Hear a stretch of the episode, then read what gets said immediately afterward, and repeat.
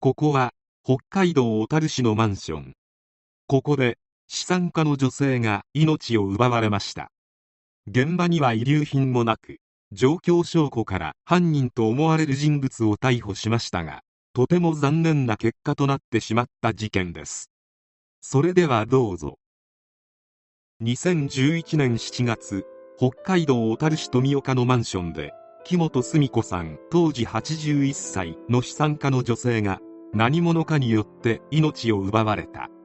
7月5日木本さんと数日間連絡が取れないことを不審に思った親族が北海道警察小樽署の警察官と一緒に10階建てマンション3階の一室にある木本さんの自宅を訪れたところ木本さんが血を流して倒れて息絶えている姿が発見された。木本さんの遺体は数十箇所を傷つけられており亡くなってから少なくとも数日は経過していておおよそ7月1日から2日の間に襲われたと推測。北海道警察は事件と断定して捜査を開始した。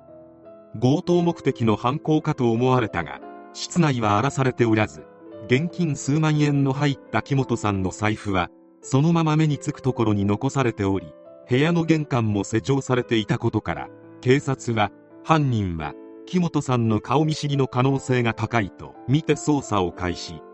しかし運が悪いことにマンションには防犯カメラなどは設置されておらず目撃証言もほとんどなかったため捜査は難航した。動きがあったのは事件発生から約2ヶ月半後の2011年9月17日北海道警察は小樽市内で不動産会社有限会社ヒロホームを経営する当時62歳の女性広岡久子氏を木本さんの命を奪った罪で逮捕。広岡氏が疑われたのは木本さんとの金銭トラブル。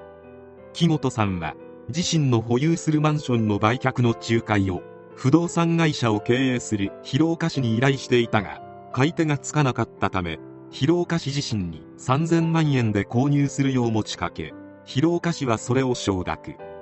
そのうちの1500万円を木本さんから借金していた。広岡市はその借金の返済や会社の資金繰りに苦しんでいたとされ携帯電話の通話記録や借金返済期限の延長を求めるメモ木本さんが襲われたと推定される7月1日に広岡市が木本さんに借金を返しに行く約束をしていたとする知人の証言などが証拠とされた。しかし広岡市はこういった証言による証拠の存在を完全に否定している。広岡市の会社のホームページによると広岡市は道内の大手住宅メーカーの小樽支店で勤務した後2005年11月に独立。小樽市中心部のビルにオフィスを構え数人の従業員を使って不動産取引をしていた。広岡市の知人によると明るく話し上手で顧客の信頼も厚かったという。30年来の友人という市内の女性会社員は広岡市のことを明るく世話好きで人を襲ったりするような人とは思えないと逮捕自体を信じられない様子だった。広岡市は着られなくなった洋服をたびたびくれたり出かける途中に車で送ってくれたりととても親切だったという。警察は広岡市が今回の事件の犯人だと断定し逮捕後広岡市に対する厳しい取り調べが行われたが広岡市は容疑を完全に否認。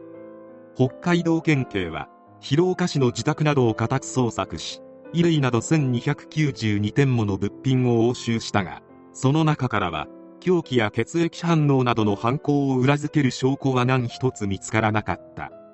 また広岡市の車や広岡市の娘の車も証拠品として押収されたが搭載されていたナビにも木本さんの自宅に長時間停車していた記録などは残されておらず犯行に使われたことを示す証拠は何一つ見つからなかった。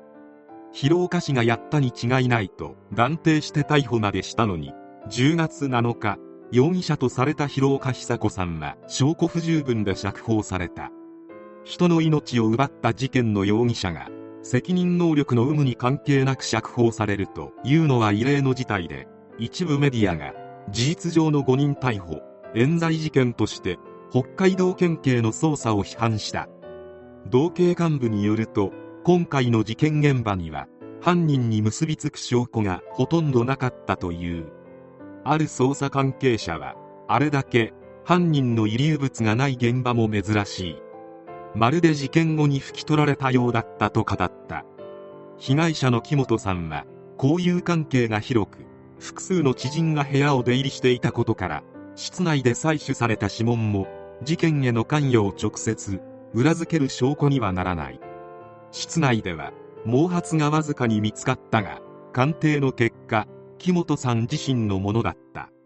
そもそも広岡氏を逮捕するに至った経緯としては犯人に結びつく。直接証拠がない中道警は資産家の木本さんが襲われた背景には金銭トラブルがあったとみて交友関係を中心に捜査。木本さん方に残された借金についてのメモや同市内のスーパーの防犯カメラの映像などの状況証拠を積み上げ9月17日広岡市の逮捕に踏み切った。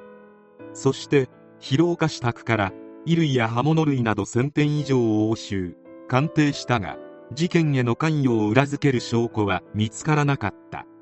捜査幹部の一人は時間が経つほど在所隠滅の恐れがあり強制捜査はやむを得なかったと振り返るが逮捕の裏付けとなったのは携帯電話の通話記録や借用書返済期日を示すメモといった状況証拠に過ぎず札幌地検は刑事裁判で有罪に持ち込めるだけの十分な証拠とは認めなかった。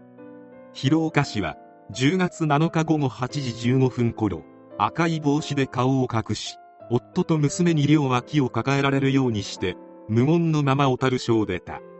20日間に及ぶ交流生活の疲労がにじみ手には花が握られていた。犯人と疑われた広岡氏はその後警察の必要な取り調べを告発する内容の手記を発表。それには毎日午前9時から深夜24時にまで及ぶ取り調べ。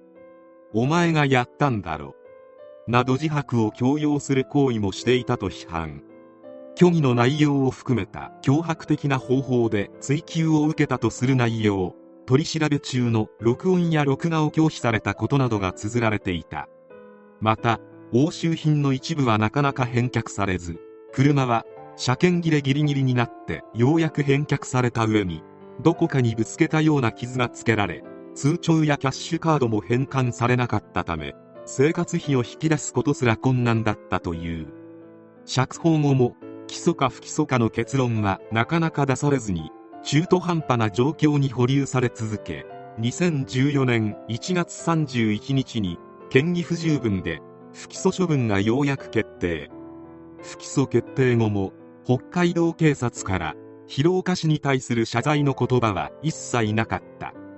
とどのつまり広岡市は白だったと認定されたのであるが十分な証拠がなく逮捕家宅捜索で自供を取る叩き割り捜査は深川事件村木事件など多くの冤罪事件で行われている。警察や検察はこういった冤罪事件を何度も生み出しているのに反省をしない。しかもあれだけ広岡市を厳しく追及したにもかかわらず謝罪した形跡もなくとんでもない捜査には少し呆れてしまう。広岡市は不動産会社を経営していたが広岡市が逮捕されたことにより会社の顧客が相次いで同系の事情聴取を受けたということを知った広岡市は侵害だ。仕事の信用が丸つぶれと話していたという。しかし広岡市には木本さんの命を奪うだけの動機はあるといえばあるためどちらかといえば黒寄りのグレーといったところではある。そして広岡市がやっていないとなると木本さんの命を奪ったのは誰なのか。真犯人を逮捕できなかったがために新たな被害者を生んでしまっただけの虚しい未解決事件である。